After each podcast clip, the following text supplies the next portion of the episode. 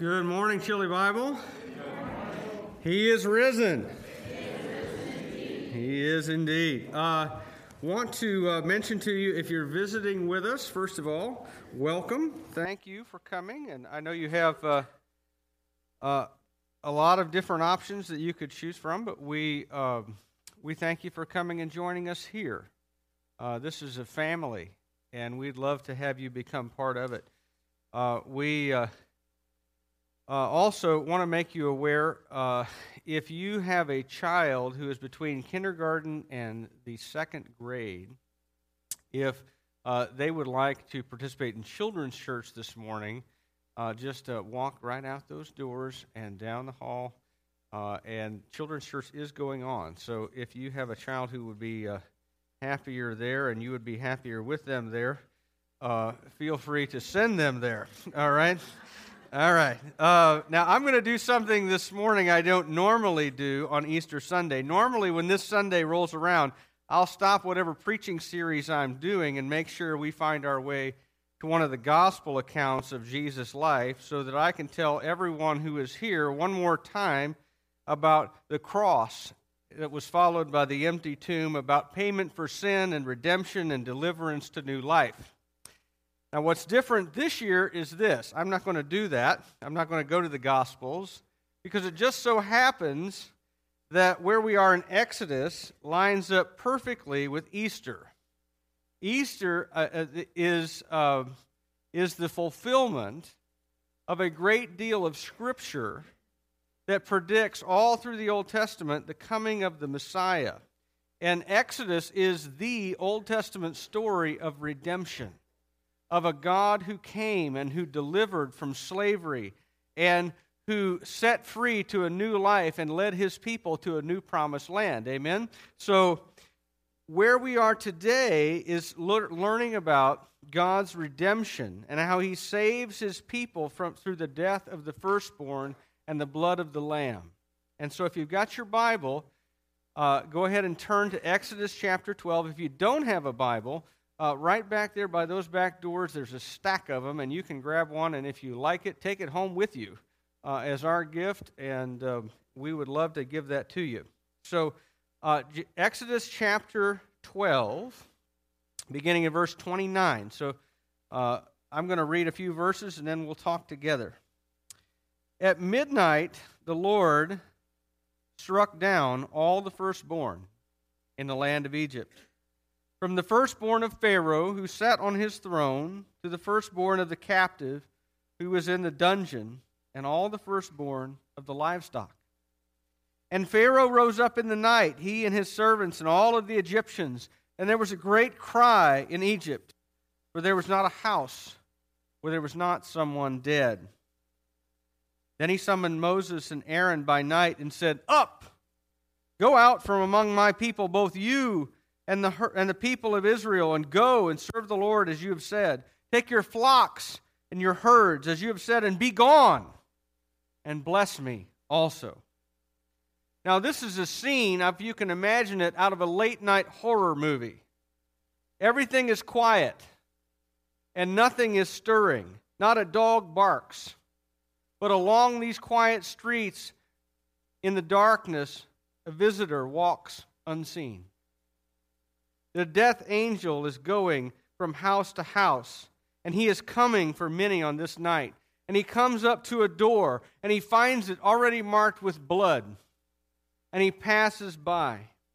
And further away, he finds another house with no bloodstains on the door and none on the lintels above. And in each of them, in each of those unmarked houses, from the king's palace down to the, the criminal in the lowest dungeon, to even the barns and the paddocks and the pastures, the death angel strikes, and blood is spilled.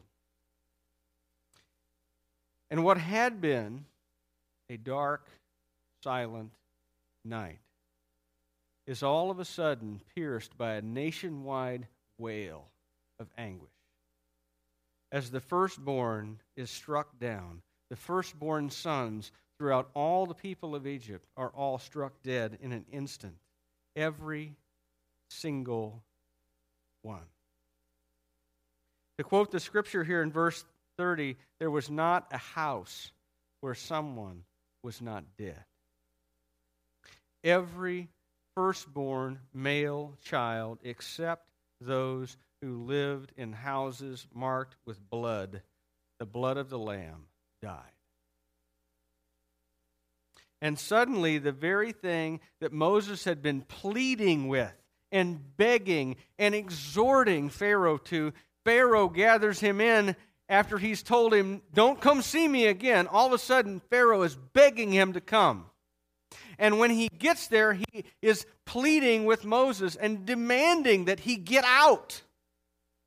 Moses has been saying over and over and over, Let my people go that they may worship God, that they may take their flocks and herds and sacrifice to God. And you are not going to hold us in slavery anymore, Pharaoh. And Pharaoh says, all along the way for 12 chapters up to this point, he says, Bet me, I will not let your people go. And if I let them go, I'm not going to let them take their flocks and herds, and I'm not going to let them take the women and children because, after all, they don't count, and we're going to hold them hostage. And Pharaoh says, No, I'm not going to do it. I'm not going to do it. I'm not going to do it. No matter what you do to me, I'm not going to do it. And finally, right here in this section, he says, he gives, starts giving Moses different commands. He says, Up! not even a, it's just a verb. Just get, get up. All of you, get out of here. Go serve the Lord. Take your flocks and herds and be gone. I don't want to see hide or hair of any of you. Be gone. And it is, if it weren't so tragic, it's almost comical. This is unconditional surrender. It's complete humiliation for Pharaoh. It's like at the end of World War II, they had, they had the battleship Missouri, and when the Empire of Japan surrendered, right there on the deck of the, of the Missouri, the Empire of Japan signs an unconditional surrender. And finally, that's what Pharaoh offers, is his unconditional surrender to the will of God. What he has been told to do for 12 long chapters. And he who would not let Israel go to serve the Lord is now commanding that they go and serve the Lord. And notice one more thing the end of verse 32.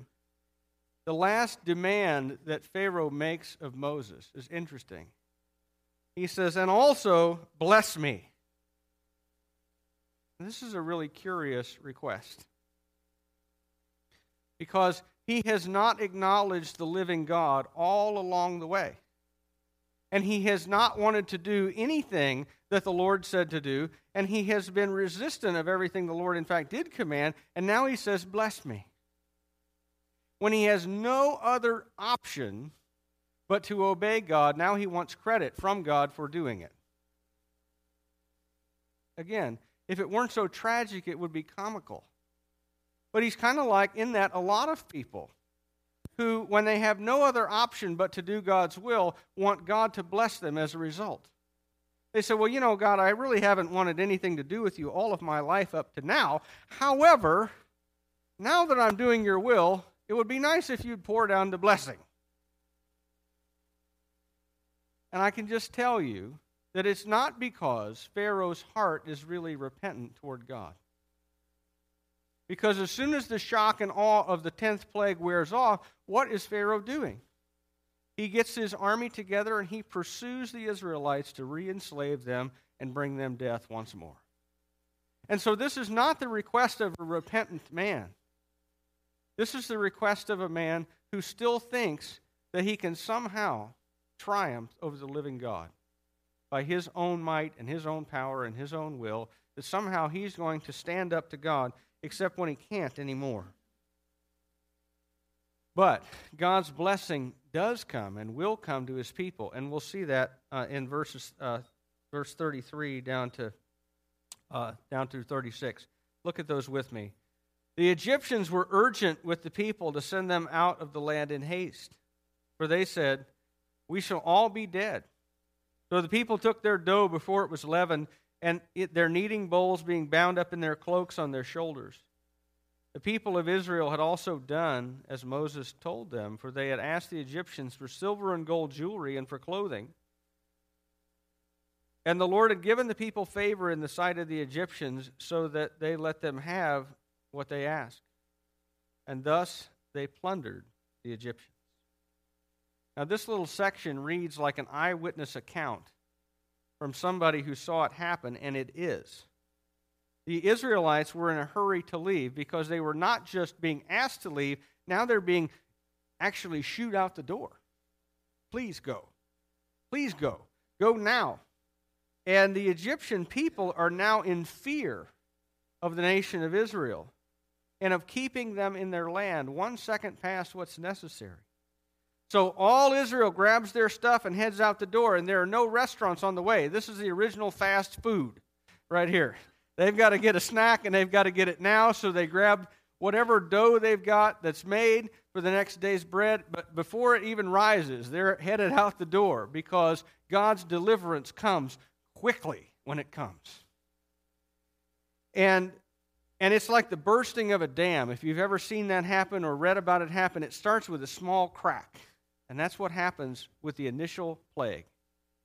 And then as the plagues continue, the cracks get wider and wider and wider. And finally, when the Exodus happens, it's like flood washing down through an unprotected valley. Just whoosh, all of the people of Israel are going out. And they are not going empty handed.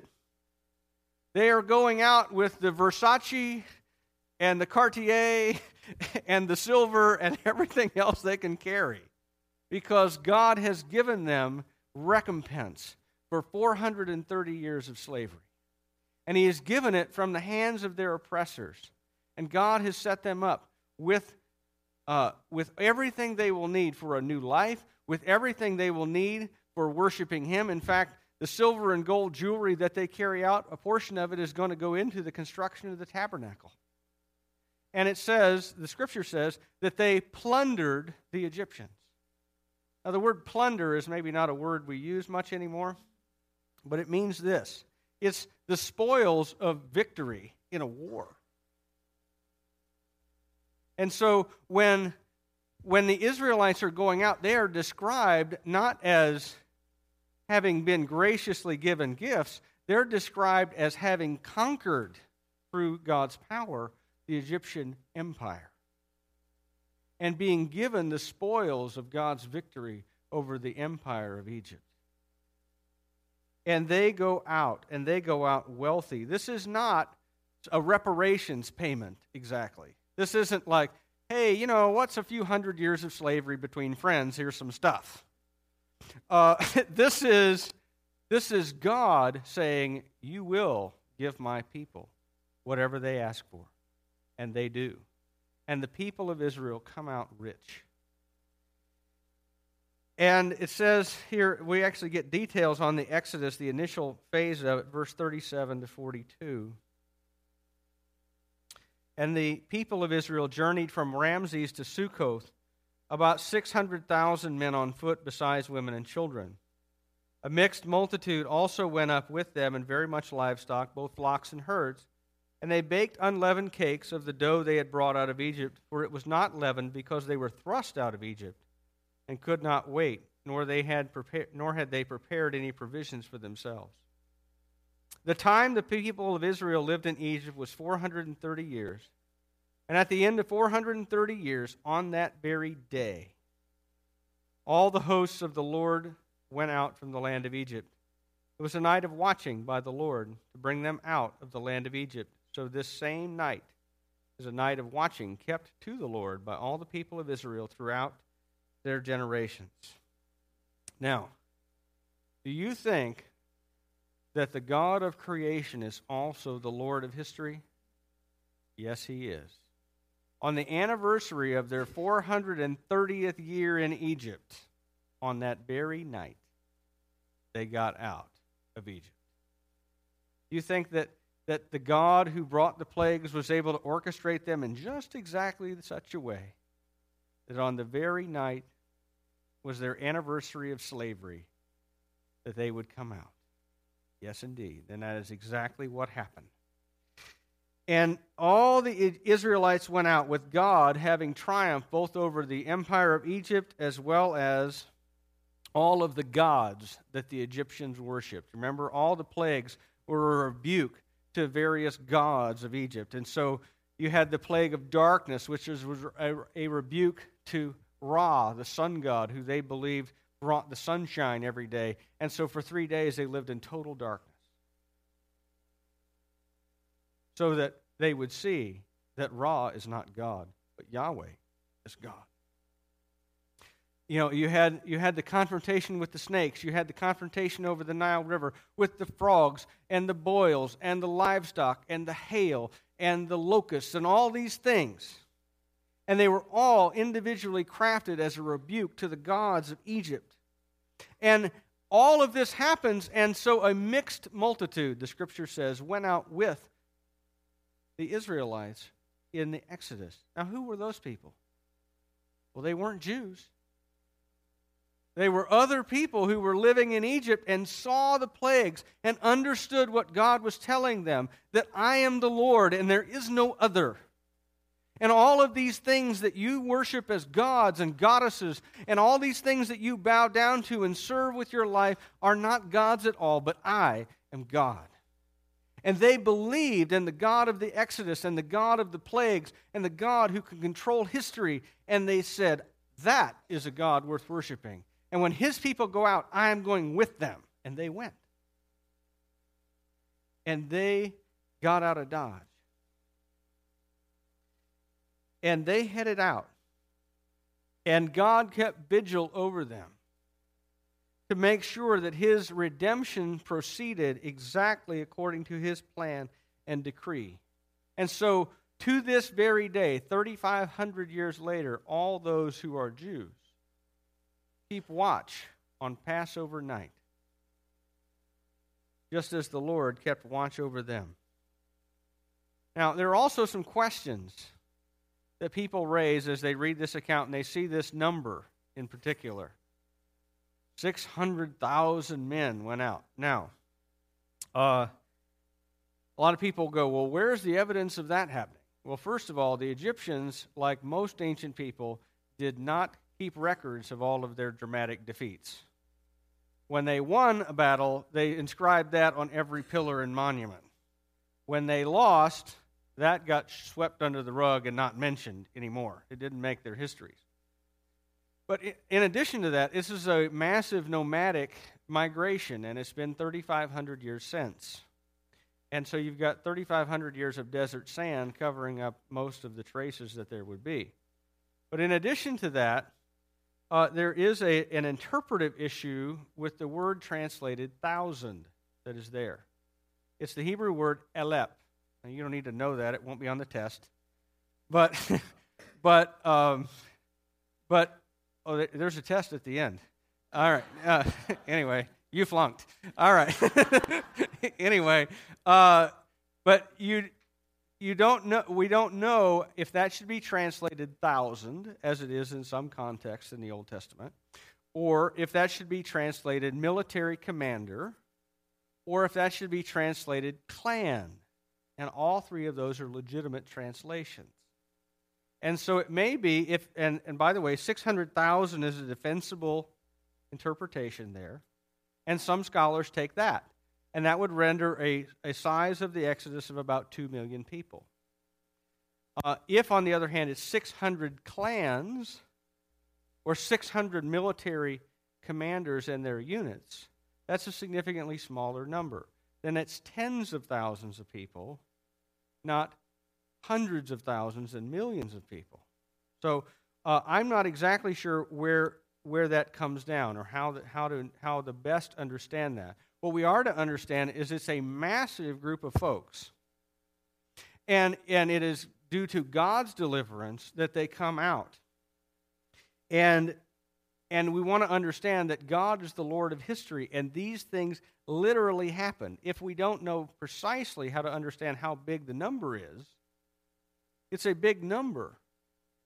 And God is the Lord of history, and these things really happened, just as the cross really happened, as an example.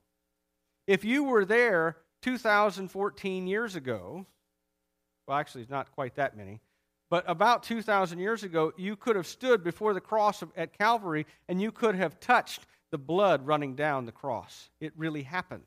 And the Exodus is that level of real. It really happened. And if you had been there on Passover night 3,500 years ago, you would have seen all this mass of people heading out of Egypt.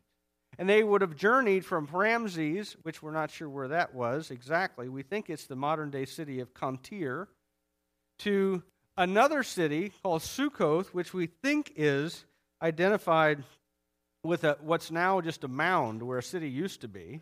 It's about 15 miles east of the Nile Delta. And that was their route as they headed out. But God is the Lord of history, and these events really happened. And it's not just a story in a book. And the reason that these events happened is that God might reveal himself as the God who redeems his people from slavery and death. The firstborn died, and the blood of the Lamb was shed so that God might deliver his people from slavery and death. And that is the central truth at the heart of Exodus as a book and as this story, this, the center point of all of this. And if you don't understand this, understand, understand much of anything else about the Bible, understand this and what this has to do with Easter that God still saves his people in precisely the same way today as he did back then. He saves them not through some mystical means, not through some magic formula, but through the blood of the, of the Lamb and the death of the firstborn. Only different than the firstborn who died in Egypt, God sent his firstborn. Remember what John 3:16 says? For God so loved the world that he sent his what? One and only son. Okay? Uh, First uh, Colossians and the book of Revelation both refer to Jesus as the firstborn from among the dead. In other words, the idea is, is that Jesus is the first part of a much greater share of people. And because God's firstborn was put to death on the cross, and because he was the perfect Lamb of God who spilled, whose blood was spilled to cover the sins of the entire world, then you and I can be redeemed just as the people of Israel were from slavery to Pharaoh. You and I can be redeemed from slavery and death to a greater Pharaoh. Our sin and the death that comes as a result, and the eternal separation from God that, re- that is called the second death in the Bible eternity in hell. And looking back from today, from the perspective of Good Friday and Easter, what we find is the deeper reality of which Exodus is a shadow and a type. It's a picture like you would draw for a little kid to say, well, see, you experienced this experience. Because God says He dealt with Israel like a child and He gave them pictures and experiences so that they would understand the deeper spiritual reality in a way that maybe they couldn't get their arms around otherwise. And he deals with us as adults. And he says, Look back at this and see the picture that I drew for you. I put blood on the door at the top and at the sides. And as that blood ran down, it made a cross in the doorway. So that you would understand that when Messiah was crucified, that he is the one to whom the Passover sacrifice points. And I took you out of slavery in Egypt so that you would understand that when the, the lamb was slain, when the firstborn died, that that was a picture pointing toward Jesus, who was the firstborn Son of God, who is the, the supreme Moses who brought not just the people of Israel, but the entire world out of slavery and death if they would put their trust in the blood of the Lamb. In Exodus, you had a choice, a very simple choice. You could either cover your sin with the blood of the Lamb, or you could sacrifice your firstborn son. The Egyptians largely chose the latter option. Israel chose to have their sin covered with the blood of the Lamb. In Jesus Christ, God has offered a different choice. he says this I will sacrifice my son. I'll sacrifice the incarnate God man, Jesus Christ, my firstborn. And if you'll put your trust in his death, in the shedding of his blood for your sins, I will, as the as offering him as the perfect Passover lamb, I will pass over your sins and not bring judgment and death to you. And when you put your trust in Jesus Christ, you receive from God the same thing Israel did release from bondage and slavery. Because here's the thing every kind of sin that a person participates in is for them a kind of slavery that leads to death. Peter says, by whatever overcomes a man, by to that he is enslaved. Whatever sin we get into always leads to slavery to it and to death. And Jesus died on Good Friday 2,000 years ago to set every man and woman and child free in a much better, much greater exodus and he rose again to show that he was victorious over the Pharaoh death, whom he com- completely humiliated, because death did not have a right to hold him in the grave. And so, three days after his crucifixion, he arose to give new life and a better relationship with God and to take us into a new and better promised land. And God will dwell among us he promises if we put our trust in the Lamb of God, the firstborn who was slain on our behalf. He will take us into a new and better relationship with God that leads to a new promised land with God dwelling among us in a better way than he did among the people of Israel. So let me close with two questions. Have, first of all, have you received the death of Jesus Christ, the firstborn, on your behalf? Have you received the death of Jesus Christ, the firstborn, on your behalf? Has he become for you the Lamb of God who takes away your sin? Have you trusted in his blood to cover your sin and to enable God to pass over you with his death angel? And instead to release you from slavery and death. Second question. If your sins are covered by the blood of the Lamb and the death of Jesus Christ, the firstborn, if that is true of you, and it's a binary choice, either Jesus has died for you because you have put your trust in him, or he has not, and you remain outside the people of God. But if you have, then you have been set free from slavery to sin. Sin no longer has any mastery over you, Paul says. You have been released, even if you were previously enslaved to it for a long time. Even if it feels like 430 years of hard labor serving your sin, you have been set free by the grace of God through the blood of the Lamb because the resurrection is not simply about Jesus. Amen? The resurrection is about Jesus Christ being raised to give you and me new life. And we are to walk in newness of life. And we're to turn away from the life we used to live when we were enslaved in Egypt. And to not walk around in those things anymore. So let me ask you if the blood of the Lamb has covered your sin, are you walking in freedom today? Have you been set free from your sin to serve the living God? Because Jesus declares, I've set you free. But many people who have nevertheless believed in Christ still continue to labor for their sin.